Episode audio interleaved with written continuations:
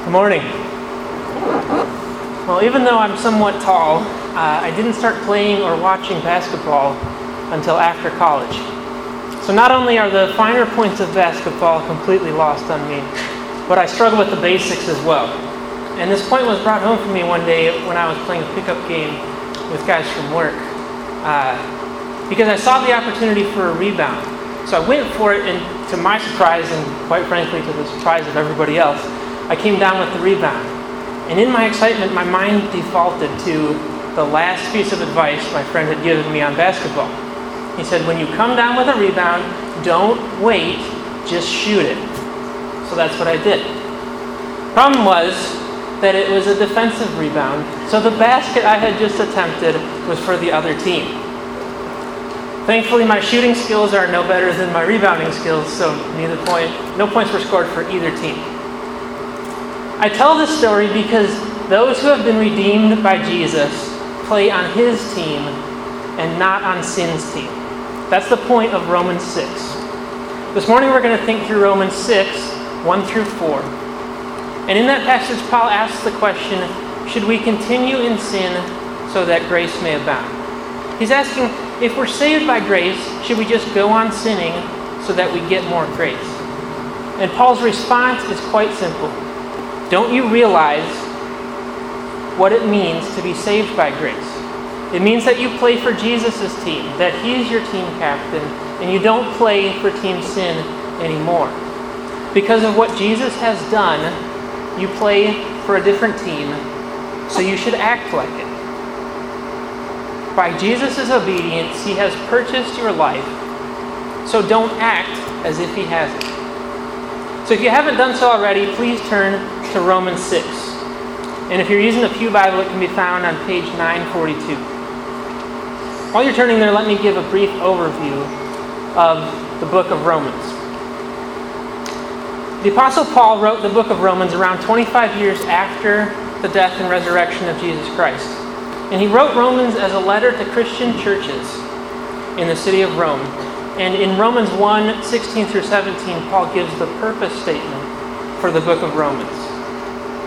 He wrote that the gospel is the power of God for salvation to everyone who believes, to the Jew first and also to the Greek. For in it, the righteousness of God is revealed from faith for faith, as it is written, the righteous shall live by faith. And the rest of the book of Romans is a detailed explanation of how the gospel is the power of God for the salvation of those who believe and what that means for our lives.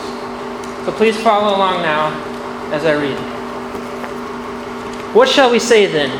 Are we to continue in sin that grace may abound? By no means. How can we who died to sin still live in it? Do you not know that all of us who have been baptized into Christ Jesus were baptized into his death? We were buried therefore with him by baptism into death in order that just as Christ was raised from the dead by the glory of the Father, we too might walk in newness of life. Let's pray. Father, we ask that you would help us to understand this passage, that we would understand what you're communicating in it, and that you would use this passage to change us for your glory. In Christ's name, amen. So today we're going to begin by uh, looking at this passage under three headings. First, we'll ask, should we live in sin? And then we'll look at Paul's answer no, you died to sin. And then we'll look at what this means for us. Don't sin.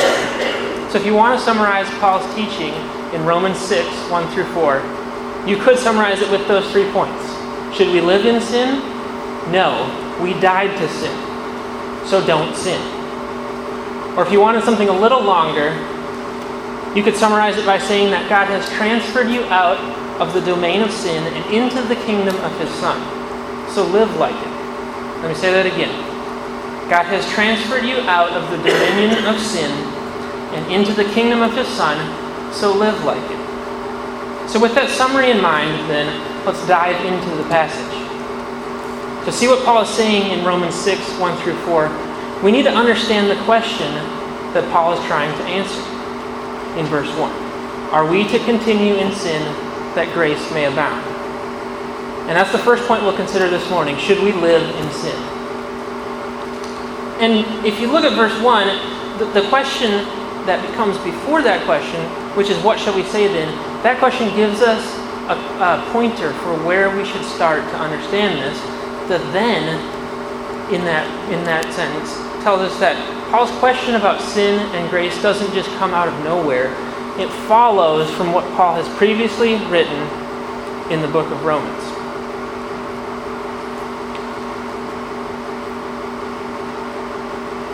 Earlier in the service, our brother Matt read Romans 5 12 through 21. In Romans 5, we have a discussion that is key to the entire book of Romans. It helps us understand what Paul means when he says that the gospel is the power of God for salvation. In Romans 5, verse 12, we see that Paul says that sin came into the world through one man and death through sin. That one man is Adam. God is the holy and righteous creator of you and me and everything else that exists. He created Adam and Eve, the first people, and put them into a beautiful garden, and he supplied all their needs. And he gave them a charter. He commanded Adam and Eve to bring him glory by making the entire world a place of worship for him. And he only forbade them one thing they must not sin by eating of the forbidden tree. Tragically, Adam and Eve did sin. This is what Romans 5 is talking about. Sin came into the world through Adam, and death through sin.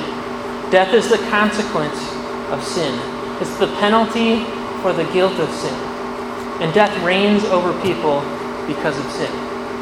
The sinful rebellion of those made in God's image didn't stop with Adam. All of us who have descended from Adam have followed in his footsteps and sinned and rebelled against God also. And so, as Romans 5:12 says, death spread to all men because all sinned. Paul wrote the book of Romans to explain that the gospel is the power of God for salvation. So, the gospel is the good news that Jesus came as the second Adam to do what Adam failed to do. Jesus came as a mediator to bridge the ethical gap between God and man.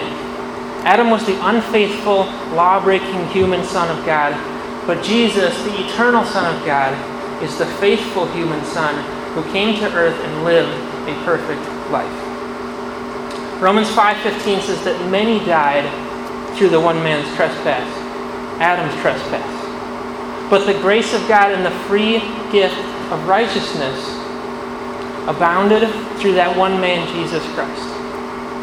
One trespass brought condemnation, but one man's obedience brought justification and life. Jesus lived the perfect life and earned obedience, and on the cross he did an exchange. He gave his people his perfect righteousness, and he took the sins of his people and suffered for those sins to pay the wages of the guilt of their sin. So we are justified or counted righteous because our guilt is taken away and our sin is atoned for in Jesus Christ. This is what this being made righteous is what theologians call justification. We're justified by grace alone, through faith alone, in Jesus Christ alone. So, having explained the doctrine of justification in Romans 5, Paul moves on in Romans 6 to ask the obvious follow up question. Look at Romans 6 1. Are we to continue in sin that grace may abound? Paul's asking whether the gospel allows or even encourages sinful behavior. Romans 5 taught us that we're saved not by our acts of righteousness, but by Jesus' act of righteousness. We're not saved by our good works or obedience, we're saved by Jesus' good works and obedience. Which leads us to Paul's question if we're saved by grace, should we sin more so that God shows more grace? Because grace is, after all, a good thing. So, should we sin more so that we get more grace? If this sounds like a purely hypothetical or a purely theological question to you, I'd like to offer to you that a form of this question is so often our question. If I'm saved by grace, if Jesus has fully and finally paid the debt for all of my sins, past, present, and future, then does it really matter how I live? Does it really matter if I obey God? Does it really matter if I live in idolatry? If, does it matter if I lust or gossip or slander or get angry? Can't I just sin and then confess it later and rely on God to graciously forgive me? This isn't a merely theoretical question, and it's not a question just asked by theologians when they want to fit stuff into neat categories. It's the question that we ask when we're struggling with sin.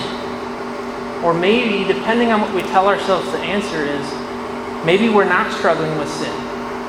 Maybe, maybe we're giving in to temptation because we've convinced ourselves that it really doesn't matter what we do because we're saved by grace. Maybe we use the grace of God as an excuse to keep sinning. The question of whether or not we can continue in sin is an important question because it's so often our question, and how we answer that question has crucial importance for our lives and for how we understand the gospel itself. So, how does Paul answer this question? Are we to continue in sin that grace may abound? And this brings us to our second point no, we died to sin. Paul responds to the question with strong language. He says, by no means. And some translators translate this as absolutely not, or may it never be. Paul's emphatic and passionate in his repudiation of this view because, as we'll soon see, such a view misunderstands what it means to be saved by Jesus, and it misunderstands what Jesus accomplished in his life, death, and resurrection.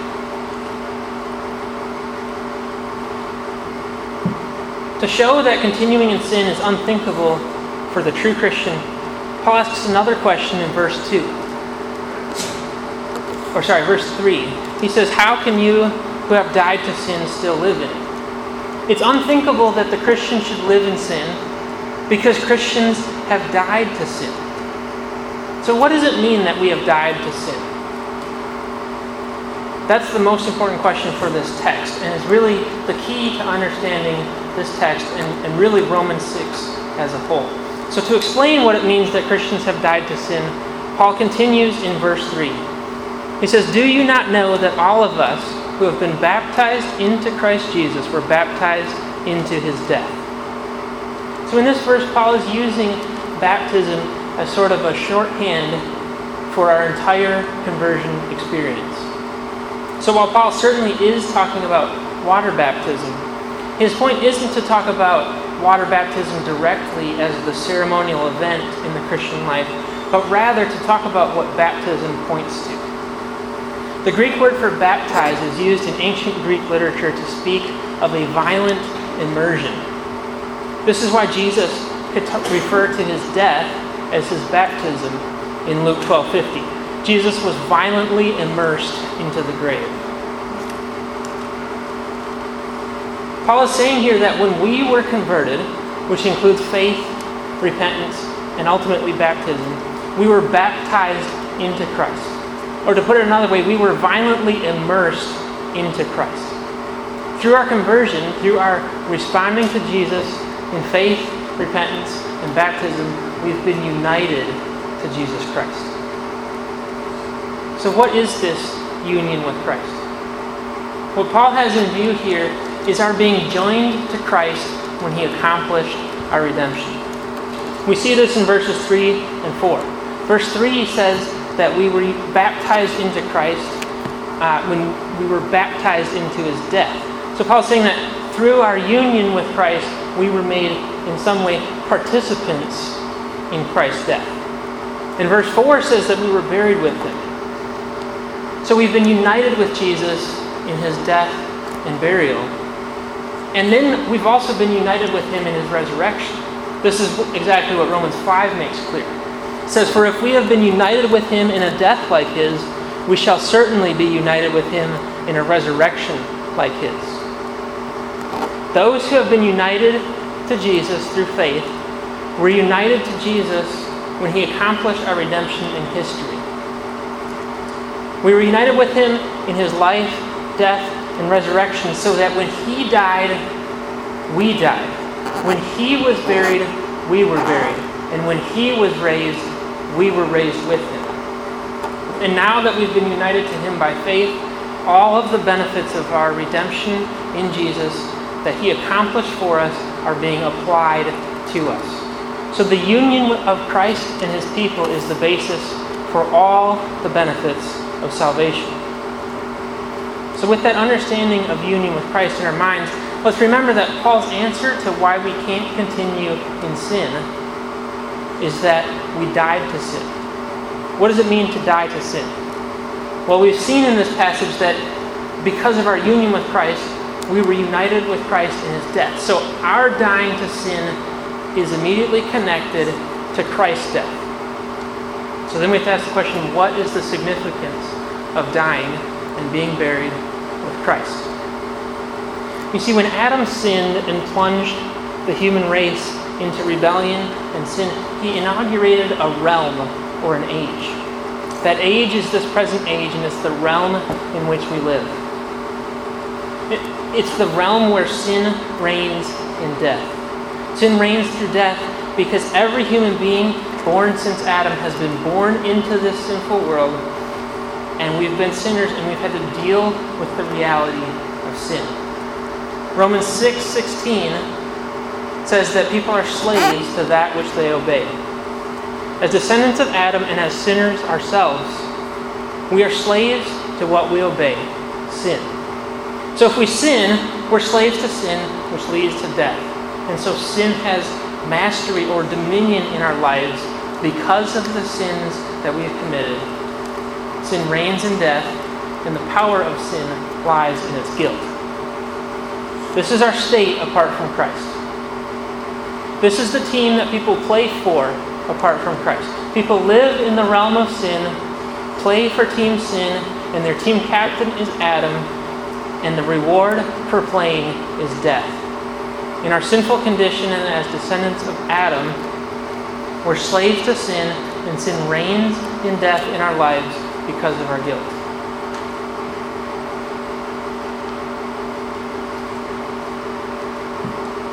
This is why Jesus is so important. Jesus was everything that Adam failed to be. Adam was sinful, but Jesus was sinless. So, as the new Adam, Jesus went to the cross as the perfect substitute for the sins of his people. And as he went to the cross, he took on himself the guilt of all the sins of his people. And in so doing, he voluntarily placed himself underneath the reign of death. Death reigned over all the descendants of Adam because of our guilt. So when Jesus voluntarily took our sins on the cross, he took our guilt and placed it on himself. And because death reigns in guilt, Jesus voluntarily died to pay the penalty for the guilt of his people. But he didn't stay dead. The wages of sin is death, and so Jesus died for the sins of all of his people. He paid all the wages for all the sins of his people with his death. But as Kevin DeYoung has written, because sin had no wages for him that he could not pay, there was nothing to hold him in the grave. Jesus rose from the grave because death could not hold him. It had no claim on him, and God raised Jesus up and vindicated him. Jesus was the acceptable sacrifice, and when Jesus rose, he beat death. So, what does this have to do with us?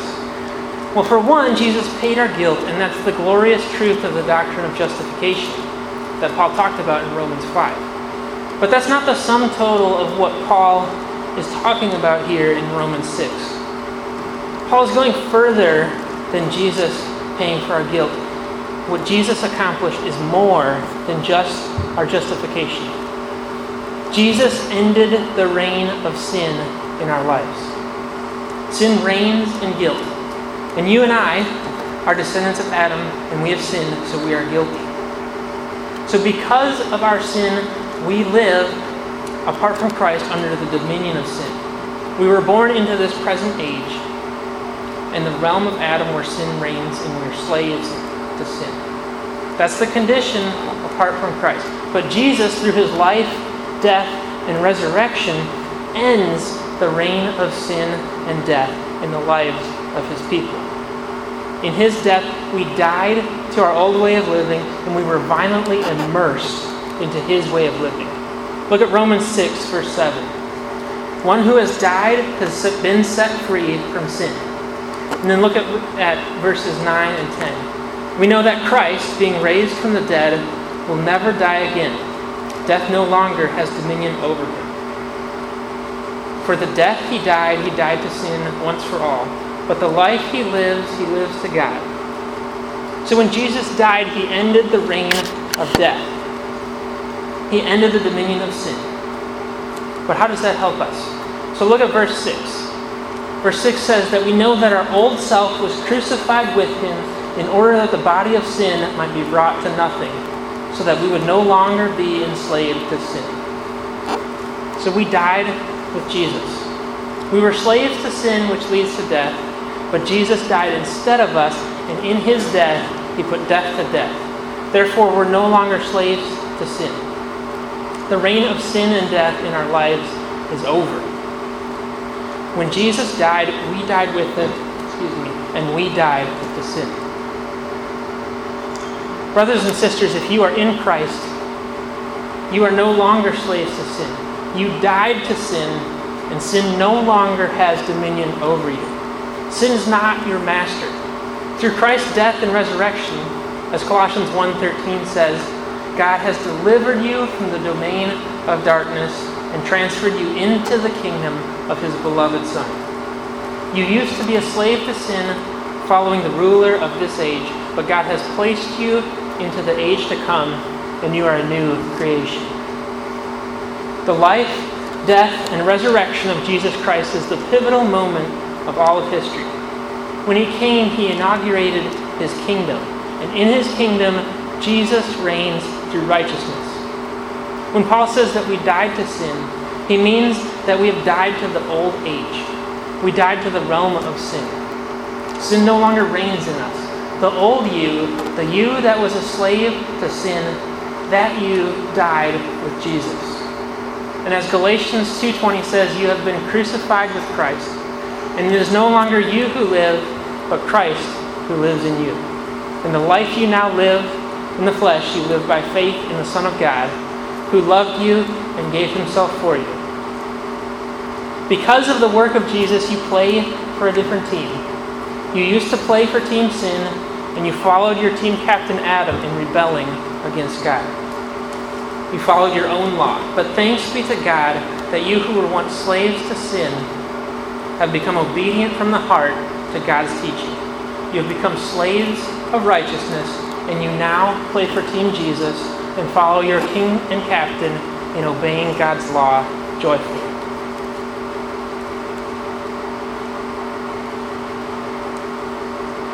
That's what it means that we have died to sin.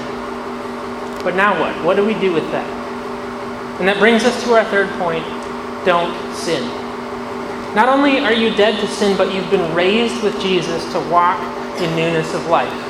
Look at verse 4. We were buried with, therefore, with him by baptism into death, in order that, just as Christ was raised from the dead by the glory of the Father, we too might walk in newness of life. Jesus' death marked the beginning of the end of the old age where sin reigned. And his resurrection marks the beginning of the age to come where Jesus reigns in righteousness. When he was raised, by nature of our union with him, we were raised with him to walk in newness of life. Paul's point in Romans 6 is that we can't continue in sin because to do so would be to keep living in the old age where sin and death have dominion. But we don't belong there anymore. We don't play for that team anymore.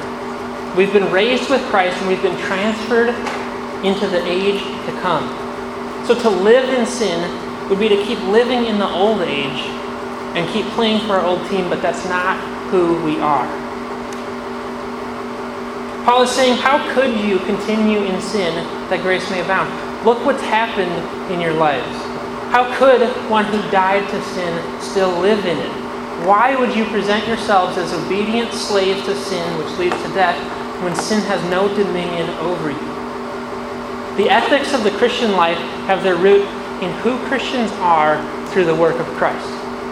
Our growing in holiness has its foundation in our definitive holiness through what Christ has already done by transferring us out of the realm of sin and into his kingdom where righteousness reigns. Someone once said that Christianity is summed up by the following phrase justification by faith and sanctification by struggle. But that's not the picture that God gives us through Paul here in Romans. Paul presents our progressive sanctification or our growing in holiness as being grounded in the definitive sanctification that Christ has already accomplished for us.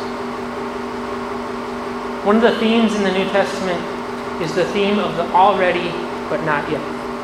Jesus has already inaugurated his kingdom, but he has not yet consummated his kingdom. Jesus has already dealt the death blow to sin and the devil, but he has not yet fully vanquished all evil. So the Bible is full of this concept of the already but not yet. And sanctification, our, our growing in holiness, is no different. If you are in Christ, you've already been united to Christ by faith. And, and through his life, death, and resurrection, Jesus has already changed your position. He's already delivered you from the kingdom of darkness and into the kingdom of, of himself where he reigns in righteousness. He's already made you his. He's already made you holy. But we all know that we don't yet act perfectly holy. And that's because Christians live in the already, but not yet.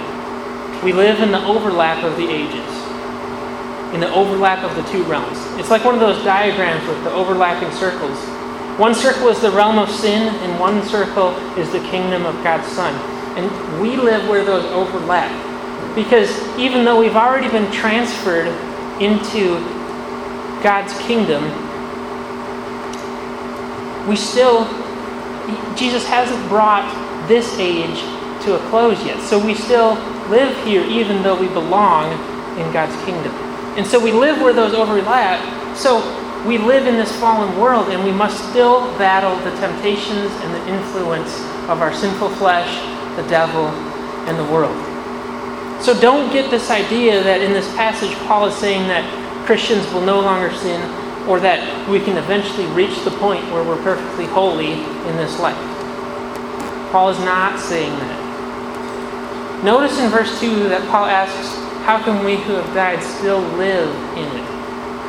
As one person has written, there's a world of difference between a person living in sin and sin living in a person.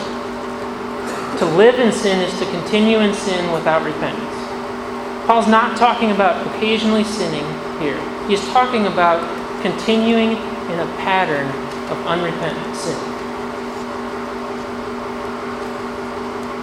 Sin will remain in the Christian in this life because the Christian remains in this present age, even though we belong to the age to come.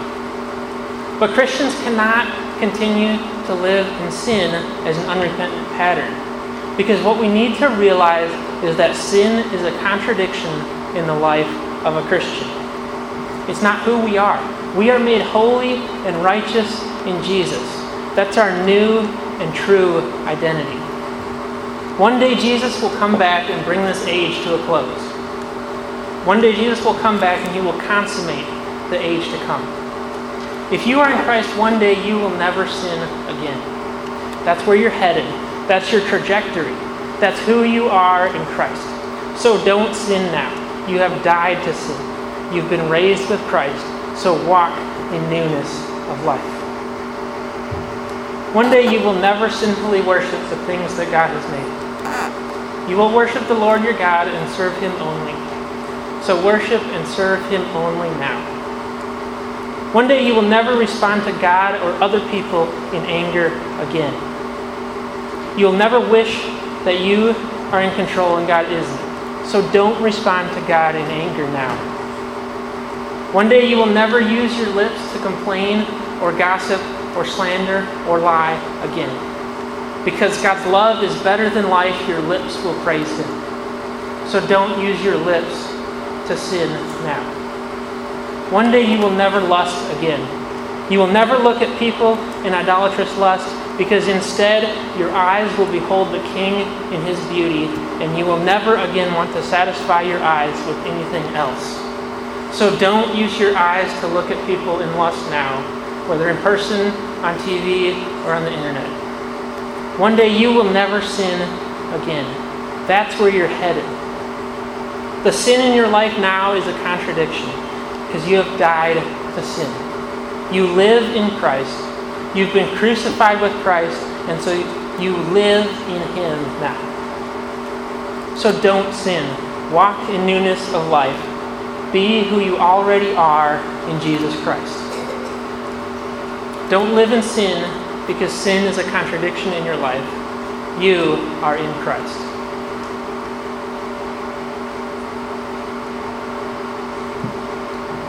But sin is not a contradiction in the life of an unbeliever. Let me address those in the room who have not responded to Jesus in faith and repentance by believing in his life, death, and resurrection. If that's you, then you are still in your sins. You are still in the realm of sin, and sin, sin still has dominion over you. When you sin, it's not a contradiction, it is completely consistent with who you are. The next time you sin, I want you to think about that. That sin, no matter how much you regret it, no matter how much it is detestable to you, it is completely consistent with who you are, and you are a slave to it. You won't experience any real freedom from sin or any change unless who you are changes, and you can't change yourself. That's what it means to be a slave. You need God to change you. The only way for you to not live in sin is for you to die with sin. And only Jesus, the only way that you can die to sin is to die with Jesus. So I plead you to think carefully about this. Only Jesus can pay the wages of your sin for you. Unless you hide yourself in Him, you will have no cure for your sin, and you will face God's righteous wrath. I plead with you to look to Jesus, the second Adam, the one who came and lived perfectly and died in the place of sinners. Believe that when he died, you died with him. Believe that when he lived, he lived for you. Believe that through his grace, you can be part of the salvation that he accomplished. So turn away from your sin and turn to obedience to Jesus. Live in obedience to the one who can take sinners who are slaves to sin and deliver them from the domain of darkness and transfer them into the kingdom, into his own kingdom. If you'd like to know more about what it means to respond to Jesus in faith and repentance, please find me at the door after the service. I'd love to talk more about how Jesus redeems those who are in bondage to sin.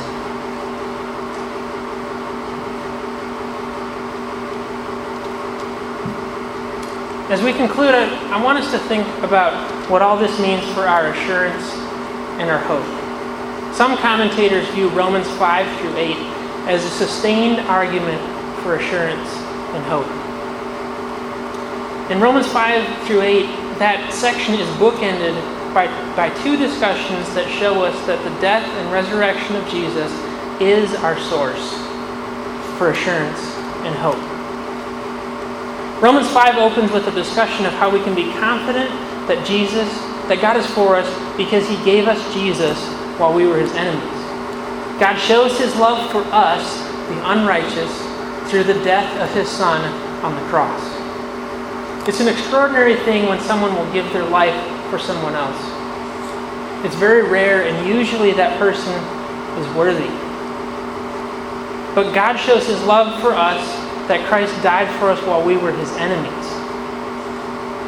If God was willing to give us Jesus while we were his enemies, how much more, now that we aren't his enemies but we're his adopted children, how much more can we have confidence that God will complete all of our salvation?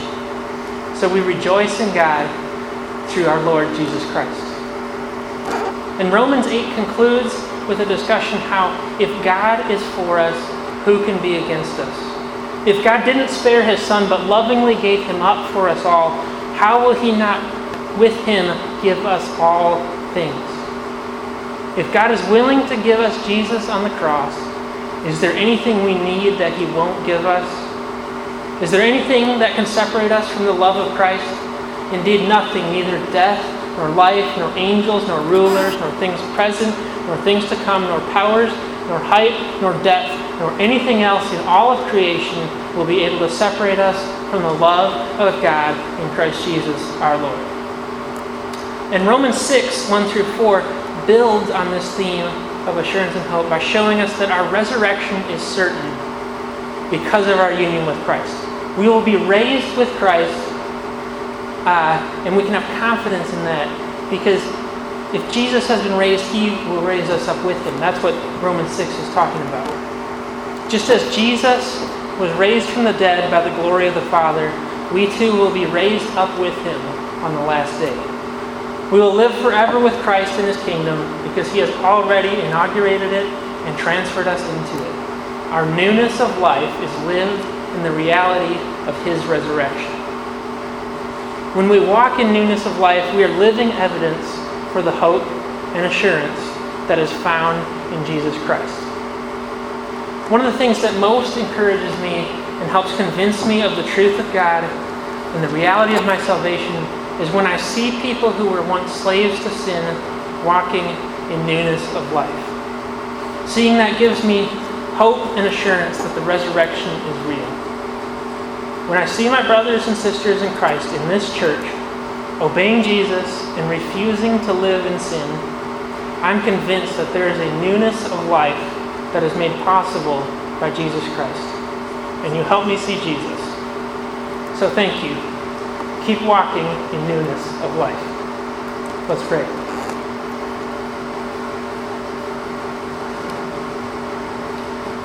Father, we thank you for what you have done in Jesus Christ. We thank you that you've transferred us out of the domain of darkness and into his kingdom. And we thank you that soon he is coming back and we will be in his kingdom forever. And so we worship you and we thank you for all that you have given us in Jesus Christ. His name I pray. Amen.